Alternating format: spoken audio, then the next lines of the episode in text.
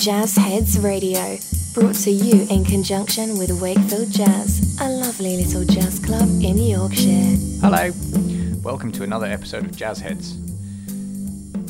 Shirley Smart is a British jazz cellist who has spent time studying and performing all over the world. In the nicest possible way, I can only describe her as a sponge.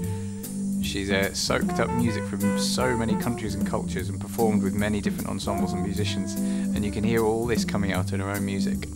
And, as you'd probably expect, her tracks that she chooses are every bit as eclectic. She played at Wakefield Jazz recently alongside John Crawford at the piano and Demi Garcia Sabat on drums and percussion. I'm not going to say anything at the end of this podcast, the reason for which will become apparent. Um, but I will add a full track listing to the podcast description, as well as all the relevant links to Shirley, uh, Shirley Smart's website and, of course, Wakefield Jazz. Thank you so much again for listening. I hope you enjoy Shirley's interview and her influential tracks. There's some real gems in there.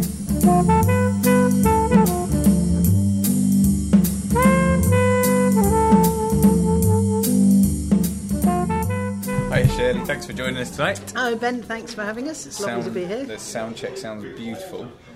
Uh, really excited to hear some, hear Thank some you. completely different music, and obviously, I'm sure you get this a lot, but obviously, you don't see jazz cello as a lead Yeah. instrument very often. no, you don't. No, but yeah, it's it's uh, it's been quite a journey to get that Yeah. to happen. Actually, it's been a lot of fun though, working out just how many different ways can you explore the instrument. It's something I always Yeah. wanted to do with it.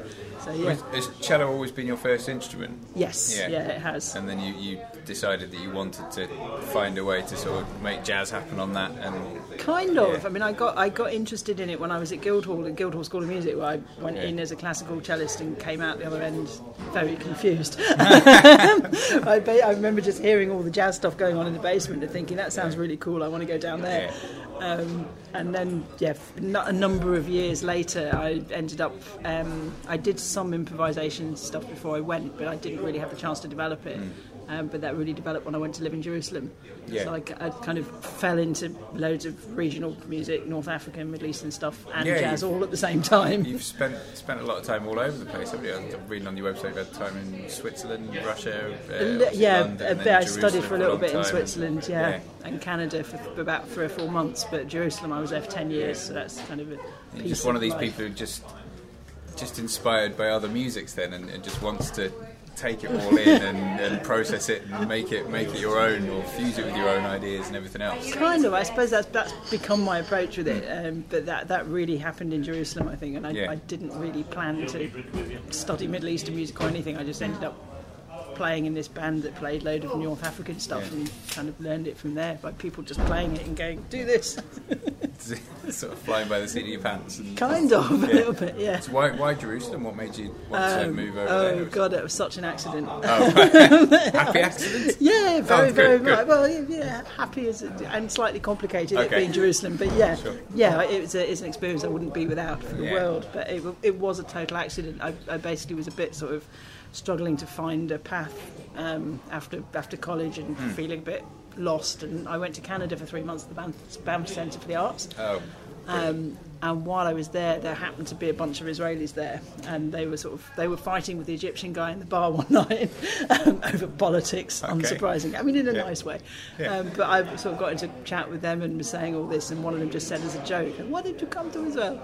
Um, so I thought, oh. Sounds interesting. Where is it? um, but yeah, the, to cut a very long story short, I ended up getting a scholarship, an exchange scholarship, to go for a year. Um, so I thought, all right, let's try it for a bit out. and see what yeah. happens. Oh, brilliant. What an Literally, experience. yeah. I, I remember getting on the plane thinking, well, if I don't like it, the maximum I'll just get on a plane and come back again. It's a, it's So, a yeah. relatively small world in that way now, isn't it? It's, you're never, never too far. Yeah, definitely. Much more than a sort of day away from home, are you? Yeah, Which is which is a good thing.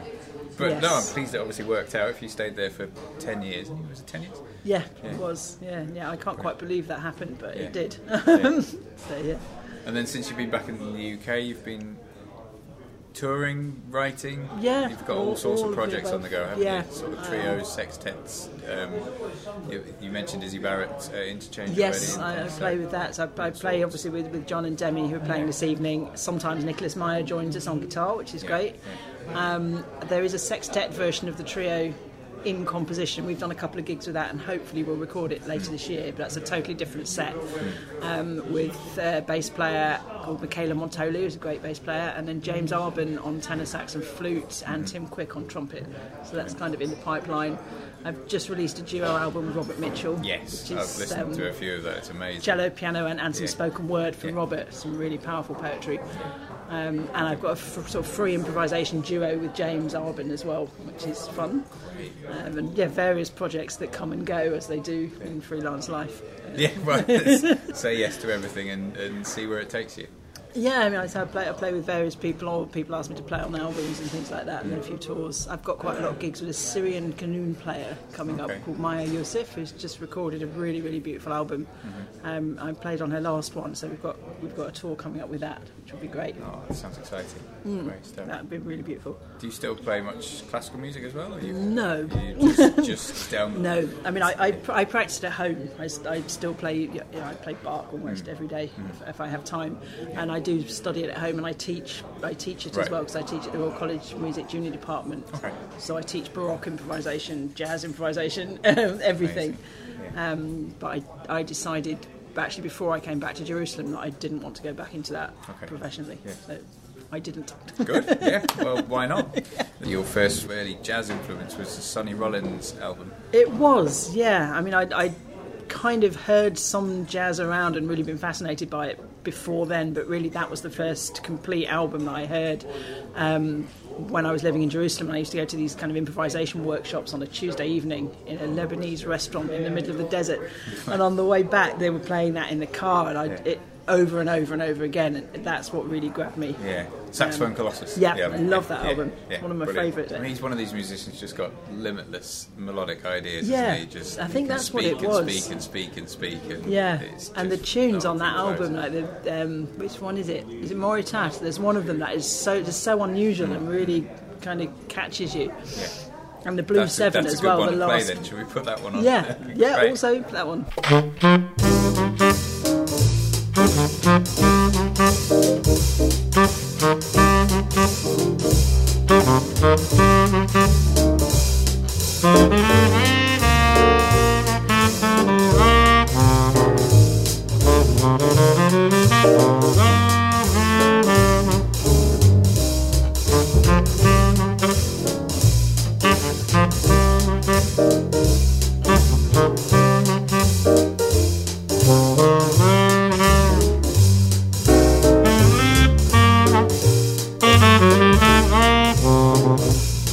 Música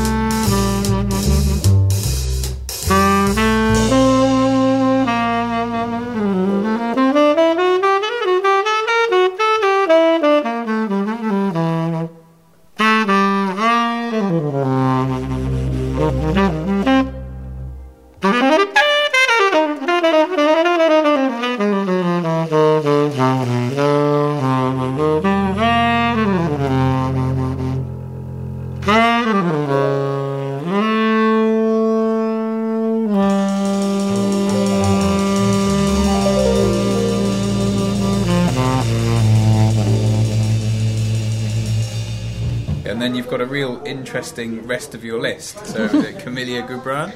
Kamilya Jubran, yes, Jubran, she um, is a Palestinian singer um, and multi instrumentalist. She plays the oud, which is like a Middle Eastern lute. She plays the kanun, which is kind of like the inside of a piano but without any keys. So you just it's sort of a zither type instrument that you play with your fingernails. Um, she's a great percussionist as well, but she's just a wonderful singer, um, and I, I think she should be a lot better known over here. She she now lives in Europe actually. and She has this wonderful contemporary project with a guy called Werner Hasler, I think. Okay.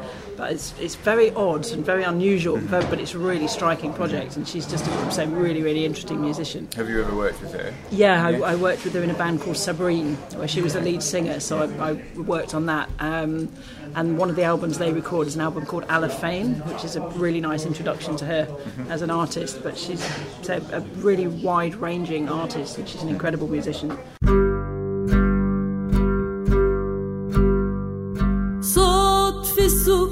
صوت ال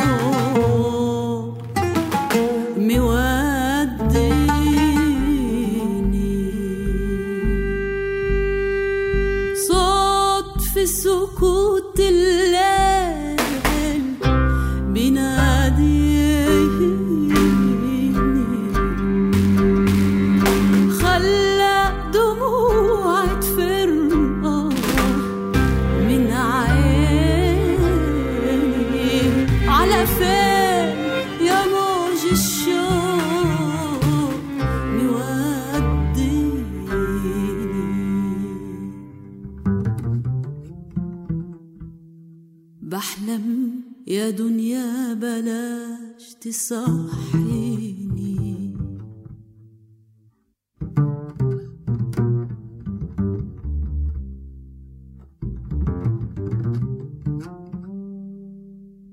على فين يا موج الشوق موديني؟ Issy I met again slightly by accident, um, actually through a student of mine from the RCM who went on to her National Youth Jazz Collective um, as a cellist. Um, so she got in touch with me and said, Where are these cellists playing? Where, where are these cellists coming from? Um, but she became a really, really good friend um, and she's someone I have a huge amount of respect for. But she set up uh, Dectet, an all female Dectet, I think is a, a little bit of a counterweight to. Good. yeah. about, about time, Yeah, isn't it? it- it- but she, Yeah. I mean, she's been very instrumental, I think, in the fact that the scene is really changing in a very positive way now. Um, but Interchange was a great opportunity. She asked me to join it and to write a piece for it, and I'd never written a piece for Dectet before, so it was a really great challenge. So I wrote a piece called Palmyra, which is um, dedicated to the town in Syria that got destroyed by ISIS. Of course. Yeah. Um, so yeah, There's lots, of historical sites and things. yeah, uh, it really grabbed me that story. So I sort of wrote a, it's basically a suite um, dedicated to that. Excellent. And it's on the album. Well, I'm very pleased to say we've booked uh, Issie Barratt and Interchange for the Leeds Jazz Festival, which oh, has just great! been yes, announced. of course. Literally yes. just been announced Yes, yesterday. of course. You sent me a text So, about it yeah. a couple of weeks ago. So yes, did, we are coming, and we will Yes. be playing Palmyra And I think that. there might be a workshop or something going Yeah. on as well, which so that's going to be Yeah. amazing. Great. So, Oh, yeah, okay. So I'm Small really looking forward to world. seeing all of you for that one.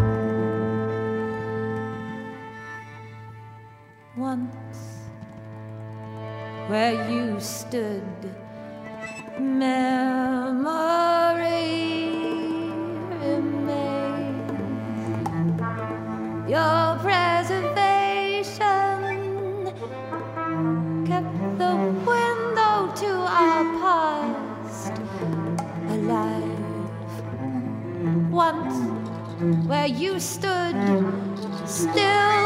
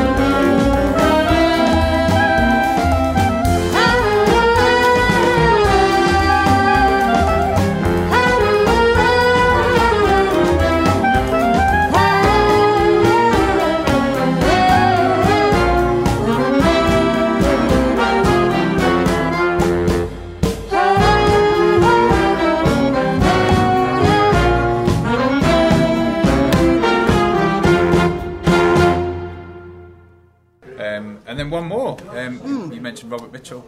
Uh. Yes, um, Robert, obviously, I think everyone knows by now, is a phenomenal pianist. Um, he's also a great poet, writes a lot of poetry. Um, and we recorded an album, quite an eclectic album of things that range from um, compositions by both of us, a piece by C.P. Bach, and two of Robert's poems. And the one poem that I, I think is incredibly powerful that he wrote is a reflection on the Windrush scandal called Son of Windrush, because his mum was a, a Windrush nurse. Okay. So it's, it's just a really powerful poem.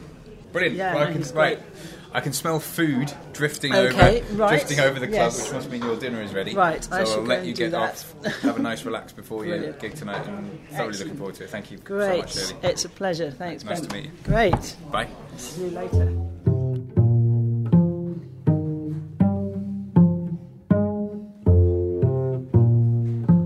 A son of Windrush reflects.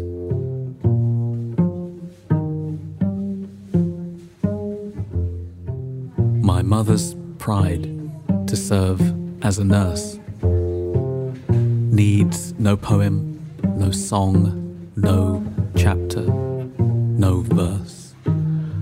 Her subsequent rise to maternity ward sister came after decades of service, no dream from a distant vista. A junior prize winner, one of two that year from the Bajan Isle, a medical student of the 1960s, witnessing the spark of upheaval in a combustible vial. Onward to nursing qualification from the seat of empire to help address the vast wounds of war, leaving expansive desires hanging by a wire. Thousands of hours of study, fueled by the calling to be a healer of humanity. Far more on the wards through daily tests that would wreck a layperson's sanity. Barking, King George, Newham, Rush Green, amongst the many hospitals seen, none of them dampened the spirit or made her abandon the team. Yet not one of those hours could frustrate, not one of those hours could allow the Windrush generation of medical talent to deflate that unavoidable meeting with the inherited state of psychotic supremacist vanity, expressed as a variation on a sentence spat from the most ungrateful of patients. Take your black hands off me.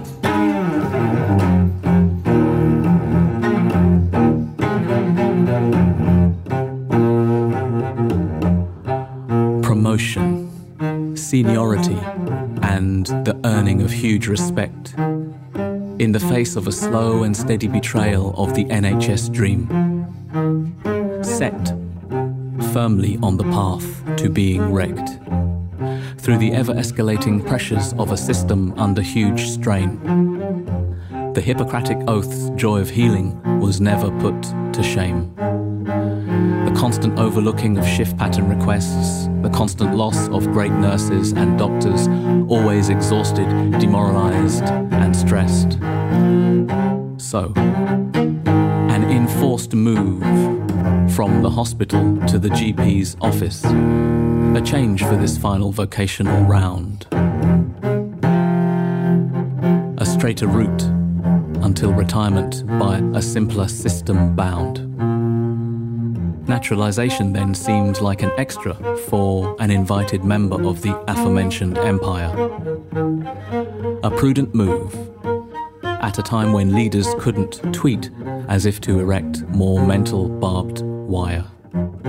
Governmental oversight quadrupled that prudence as the ink dries on a new definition of British citizen. It is not where you are born, but the usefulness to a country's needs till who knows when. This Windrush scandal has caused deeper division at a divisive time. Deportations, job losses, medical care unattainable. It is like the black presence is a crime. It took 135 years to unveil the Mary Seacole Monument. Let's hope it is not 135 more until the Windrush contribution is decently honoured with respectful intent.